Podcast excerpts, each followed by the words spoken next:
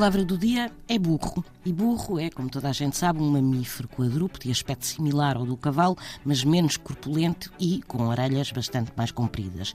E é tradicionalmente utilizado como animal de carga e de tração. E usa-se a palavra também em sentido figurado para referir uma pessoa estúpida e ou teimosa. Ora, os romanos chamavam este animal asinum burrum, ou seja, asno de cor avermelhada, castanha, e burrum designava precisamente essa cor, acastanhado, avermelhado. Mas, como é bastante frequente, uma das palavras da expressão deixou de ser usada e ficou apenas burrum, que deu origem a burro. Mas na origem, burrum era apenas a cor do animal e não o animal em si.